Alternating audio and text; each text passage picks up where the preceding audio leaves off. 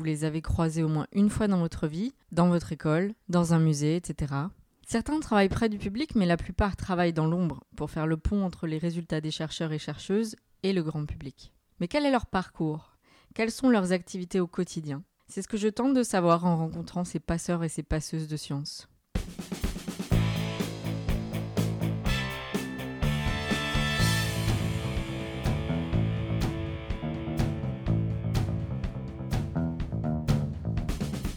J'ai notamment rencontré Léa Bello, vulgarisatrice, journaliste scientifique et vidéaste. Elle a plusieurs cordes à son arc et un bagage conséquent de sciences puisqu'elle est aussi docteur en géophysique.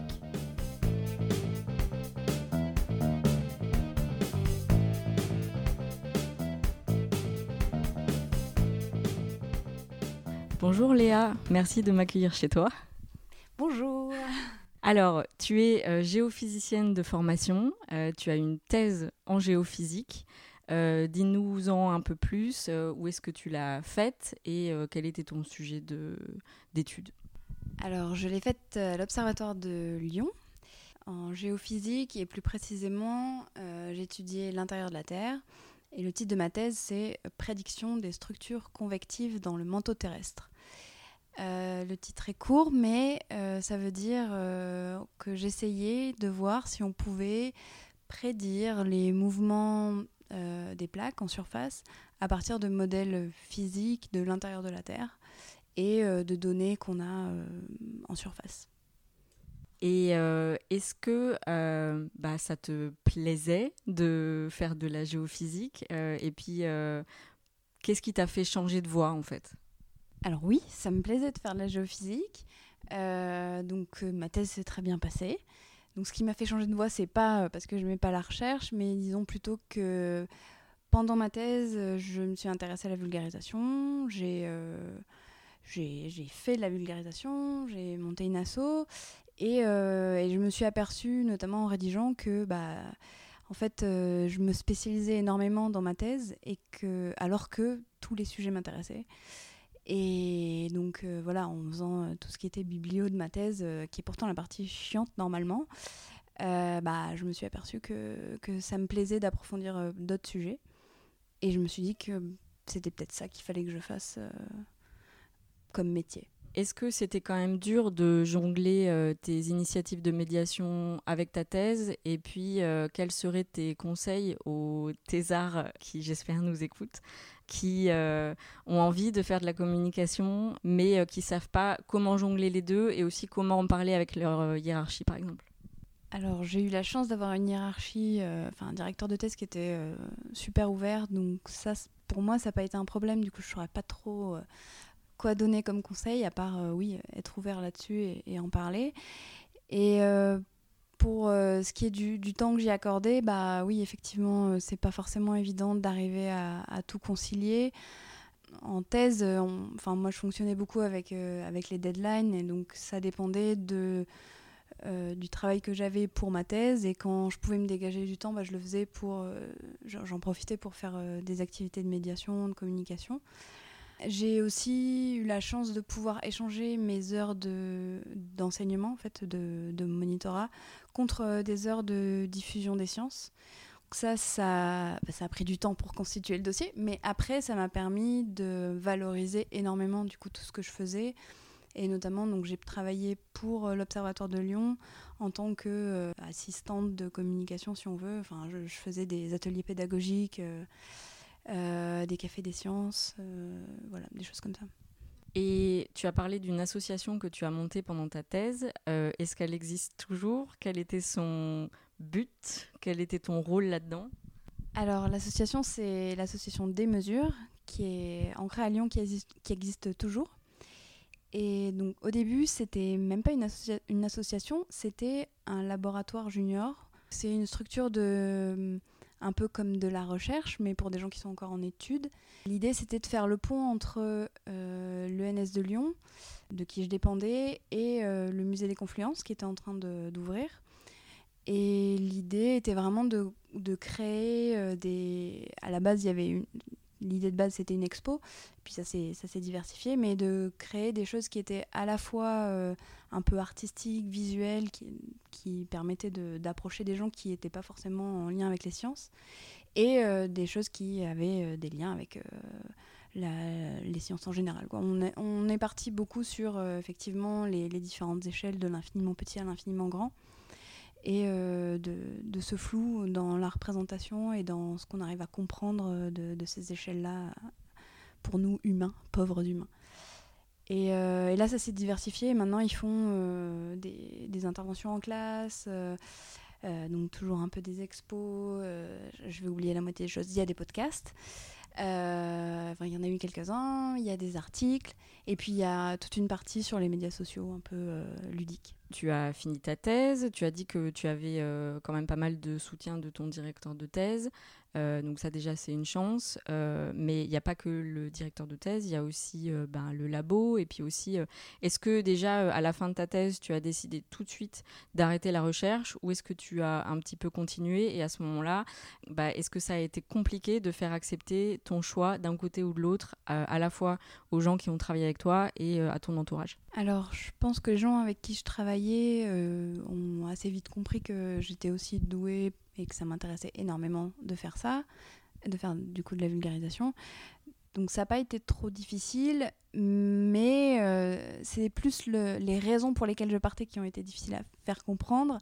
Euh, c'est-à-dire que bah, quand on est une fille en recherche, c'est pas évident, surtout euh, en géophysique, enfin en physique en général et dans des matières comme ça qui sont pourtant, enfin souvent assez masculine, on peut se retrouver parfois à devoir argumenter non, c'est pas parce que c'est trop dur la recherche, c'est pas parce que euh, je, m'adapte pas à ce milieu-là, non, c'est juste parce que bah, ça me plaît plus encore de faire de la, vulgarisation que de la recherche.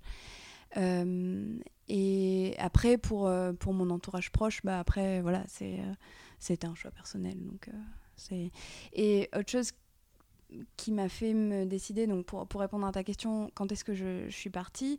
Donc j'ai soutenu ma thèse, j'ai fait encore six mois dans le labo histoire de tout finir.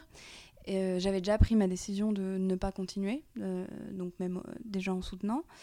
Et, mais j'ai quand même voulu finir les articles, finir les publis et puis bah, tout boucler. Et là, j'ai enchaîné sur juste un an de formation.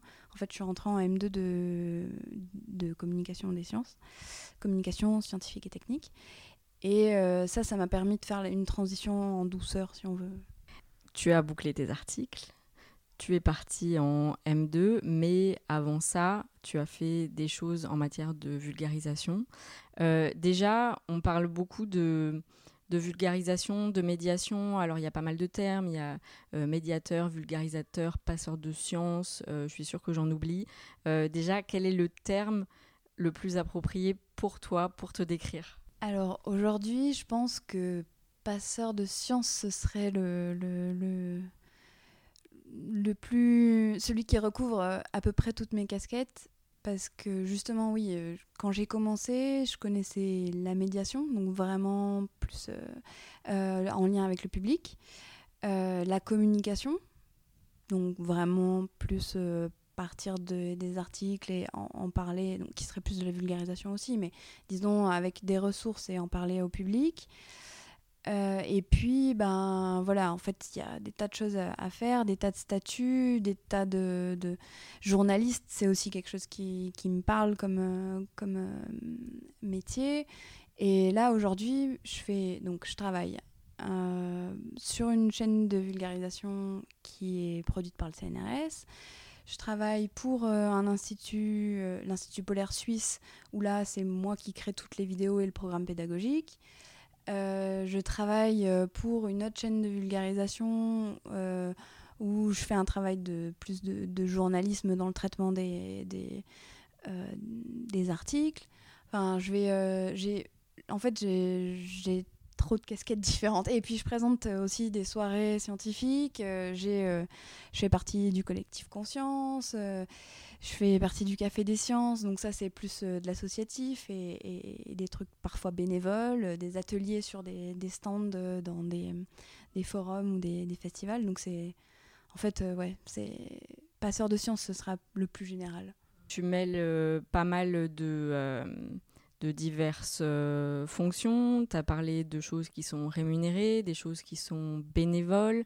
À ton avis, quelle est la balance qu'il faut avoir pour euh, déjà mener une vie euh, saine et puis aussi ne pas faire du bénévolat à outrance? Parce que c'est vrai qu'il y a pas mal d'associations, on a envie de se donner, mais à quel moment est-ce qu'on se dit là, j'ai besoin d'être rémunéré pour ce que je fais et tu vois, comment tu fais la différence entre ce que tu fais en bénévolat et ce que tu fais en, médiatrice rémunérée C'est une très bonne question. Euh, je pense qu'on apprend petit à petit euh, quand euh, voilà il faut, faut, payer son loyer. Hein, donc je pense qu'on apprend petit à petit. C'est sûr c'est plus facile quand on a quand on, a une, quand on travaille euh, par ailleurs dans un métier qui n'est pas forcément de la vulgarisation et du coup on distingue euh, les activités de vulgarisation qui, qui, vont être du coup uniquement bénévoles, euh, je pense c'est en termes de quantité de travail. ce qui me demande énormément de travail, je ne vais pas le faire bénévolement. et enfin même si je, je m'investis et j'aime bien Enfin, mon cœur va aux assauts auxquels, euh, auxquels je fais partie, mais euh, ouais, ça, va être.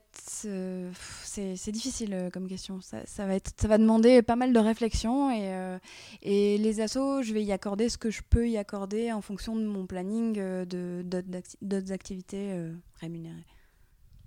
Peut-être que ça dépend aussi du statut de la structure de départ, euh, c'est-à-dire qu'on aurait plus de mal à faire du bénévolat pour le CNRS que euh, pour, euh, par exemple, le collectif Conscience. donc on va revenir sur le collectif Conscience parce que c'est comme ça que je t'ai connu.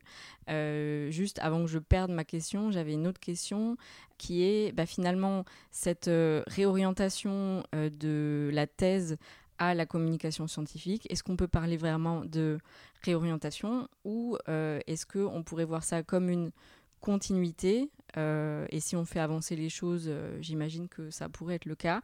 Et dans ce cas, quelles sont les compétences que tu as développées en thèse que tu continues à utiliser maintenant que tu fais autre chose que de la recherche? Mmh, moi, je pense que c'est un, un, métier d'être vulgarisateur, passeur de sciences. Enfin, disons que c'est des compétences spécifiques euh, qu'on peut avoir en partie naturellement. Enfin, naturellement, disons, euh, qu'on peut développer soi-même pendant la thèse. mais après, il y a des tas de choses sur la façon de parler, d'écrire, qui, qui, vont vraiment demander, enfin qui moi en tout cas m'ont demandé d'apprendre, alors que je pensais déjà faire ça euh, je pense notamment vraiment sur, l'écriture, euh, sur euh, le ne pas avoir peur d'aller jusqu'au bout de la vulgarisation.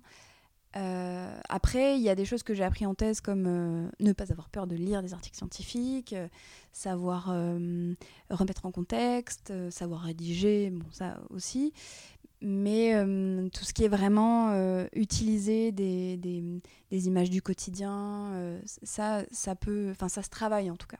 Il y a autre chose aussi qui est important que, j'utilise beaucoup aujourd'hui, c'est le fait d'avoir fait une thèse, ça me permet de connaître le milieu de la recherche, donc de savoir ce que ça veut dire d'être chercheur, ce que ça veut dire quand quelqu'un me dit j'ai préparé un protocole, en fait je sais que ça veut dire. Ça fait des années que je cherche pour à le mettre au point. C'est pas juste euh, hier euh, j'ai fait ça. Ça nous permet, ça me, me permet d'installer un peu une discussion euh, presque d'égal à égal avec la personne que je vais interviewer ou avec qui je vais parler, sans qu'elle ait besoin de faire l'effort de vulgarisation. Disons que j'essaye de mettre les gens à l'aise en disant bah voilà je c'est mon taf de vulgariser, je, je ferai l'effort de simplifier ce que vous me dites, tout en restant juste, ça, c'est vraiment mon truc de rester toujours juste dans la simplification. Et, du coup, bah, la personne est souvent plus à l'aise quand on parle à un chercheur et qu'il n'a pas besoin de faire attention à ce qu'il dit. Euh, c'est moi qui vais poser les questions pour dire ah, là, je suis pas sûre d'avoir tout compris, mais euh, sinon, euh, le reste, ça va.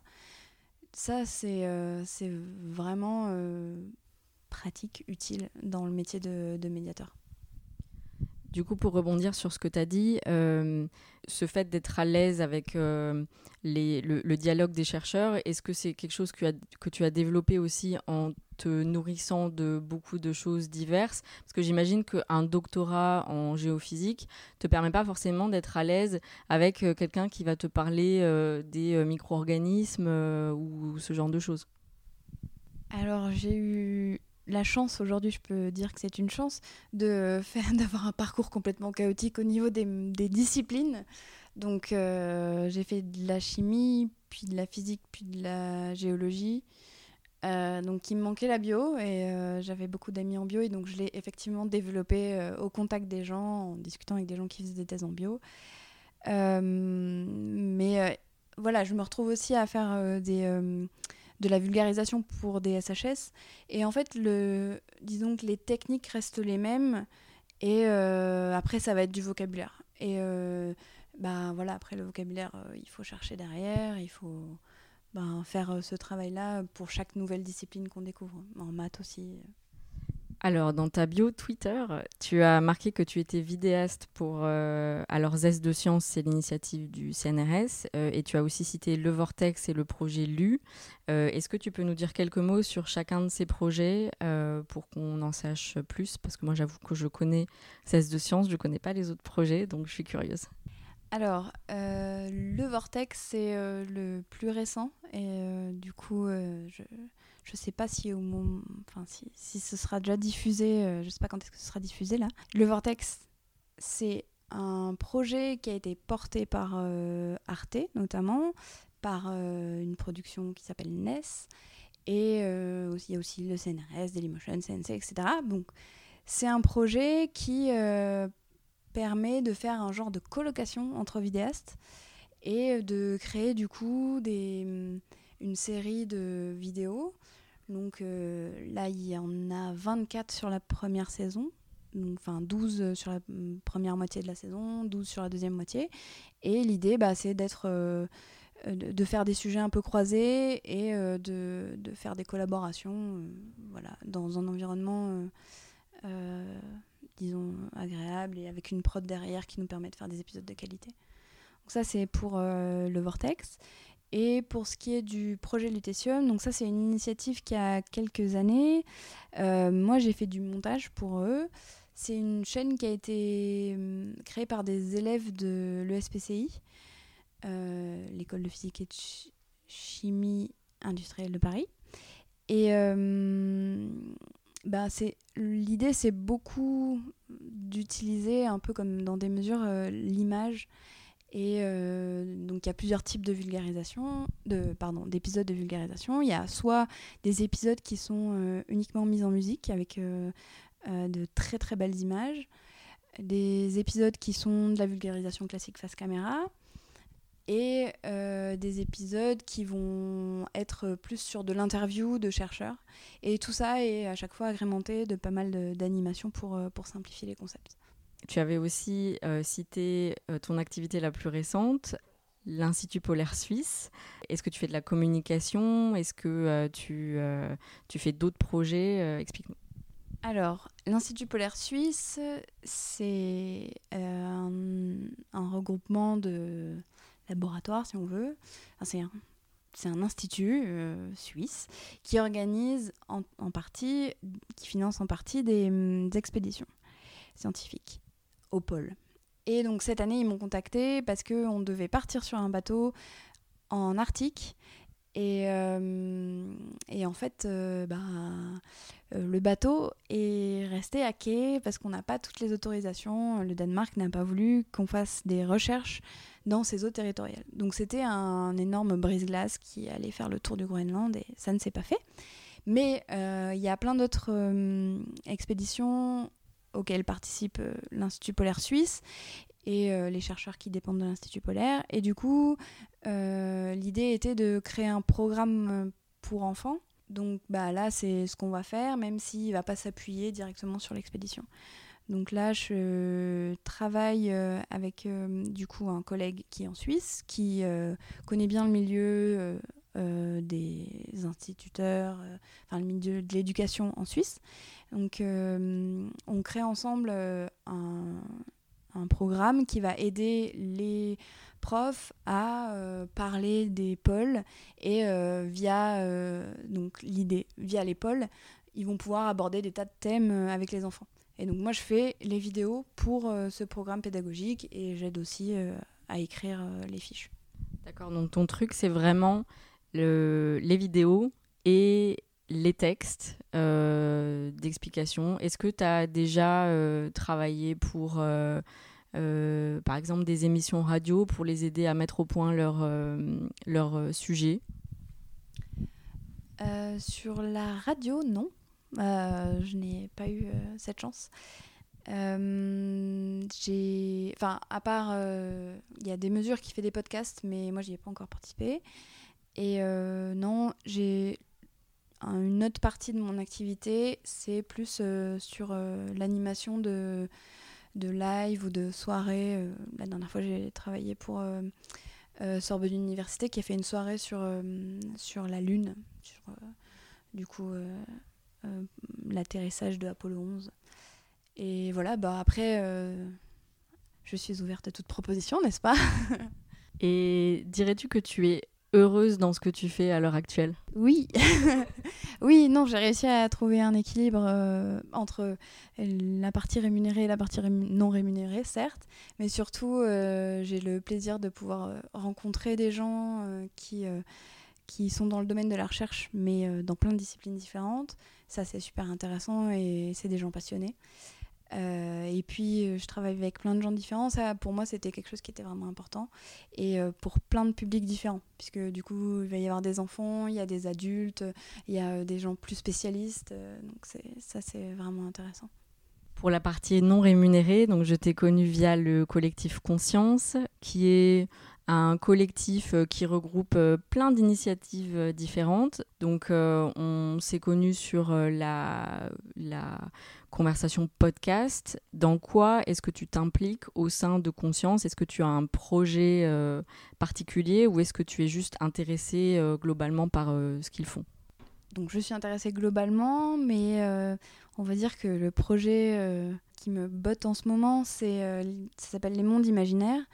Et l'idée, c'est en se basant sur l'imaginaire, d'arriver à faire passer des infos scientifiques, de créer des groupes de personnes qui vont pouvoir imaginer un nouveau monde qui répond à euh, des critères euh, qu'on va établir ensemble évidemment, mais euh, voilà comment faire pour que la vie puisse s'y développer par exemple. c'est évidemment la chose la, plus simple, la première à laquelle on pense, mais en fait ça implique des tas de choses au niveau géologique évidemment, au niveau biologique, physique, sa place donc au niveau astronomique par rapport à, à d'autres constellations, enfin à d'autres d'autres planètes et à d'autres étoiles Enfin, il euh, y, a, y, a, des tas de choses, des tas d'implications auxquelles on ne pense pas forcément. Et euh, l'idée, c'est ça, c'est de, de, d'encourager l'imaginaire des gens. Euh, tout en distillant un peu de, de, de vraie science et de leur faire comprendre des concepts qui vont s'approprier pour créer du coup un nouveau monde. Alors notre interview touche à sa fin. Moi, j'avais une euh, dernière euh, question pour toi euh, qui est plus appliquée. C'est quels seraient tes conseils, si conseils il y a à donner, pour les gens qui voilà, sont appelés comme toi par la communication et qui ont peur de se lancer? Voilà, tu as cette personne en face de toi, qu'est-ce que tu lui dis? Alors je lui dirais d'essayer d'identifier euh, quel type de communication, euh, quelle forme de communication lui plaît.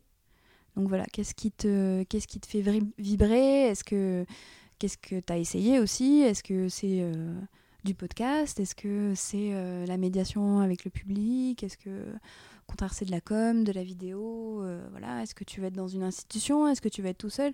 Alors évidemment, je pense que la personne en face n'aura pas tout de suite les réponses, mais du coup, mon conseil ce serait euh, essaye un peu, euh, essaye de te rapprocher bénévolement du coup au début d'autres assos et, et, teste. Moi, je sais que bah, par exemple les interventions en classe, quand j'ai commencé à en faire, ben ça m'a pas forcément autant passionné que euh, euh, d'avoir un public euh, plus adulte, parce que pour moi c'était un plus gros défi d'arriver à les intéresser. Alors que les enfants, c'est super chouette, mais ils, sont, ils sont déjà tout de suite intéressés. Et du coup, j'aimais bien justement arriver à, trouver ce qui va arriver à être intéressant pour une personne qui euh, commence par me dire ah non mais la science moi ça m'intéresse pas. Et si euh, les gens ont envie d'en savoir plus sur toi, euh, est-ce qu'ils ont un contact ou en tout cas où est-ce qu'ils peuvent te trouver sur les internets? Alors sur Twitter mes, mes messages directs sont ouverts. donc c'est Léa Bello. Enfin c'est arrobase Léa underscore Elbello, ce qui n'est pas évident, mais voilà. Euh, et sinon, euh, j'ai un site web euh, qui, qui est en cours de construction, mais il devrait y avoir très bientôt une page pour me contacter. Et donc il y a déjà une URL à ce site web? Léabello.fr. en tout cas, merci Léa, c'était un plaisir de, de, faire cette interview avec toi. merci à toi.